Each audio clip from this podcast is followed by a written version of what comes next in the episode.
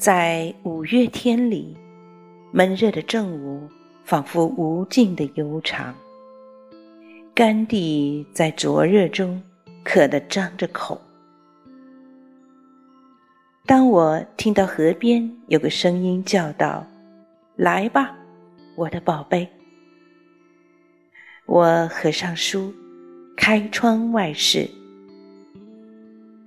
我看见一只皮毛上竟是泥土的大水牛，眼光沉着地站在河边。一个小伙子站在墨漆的水里，在叫他去洗澡。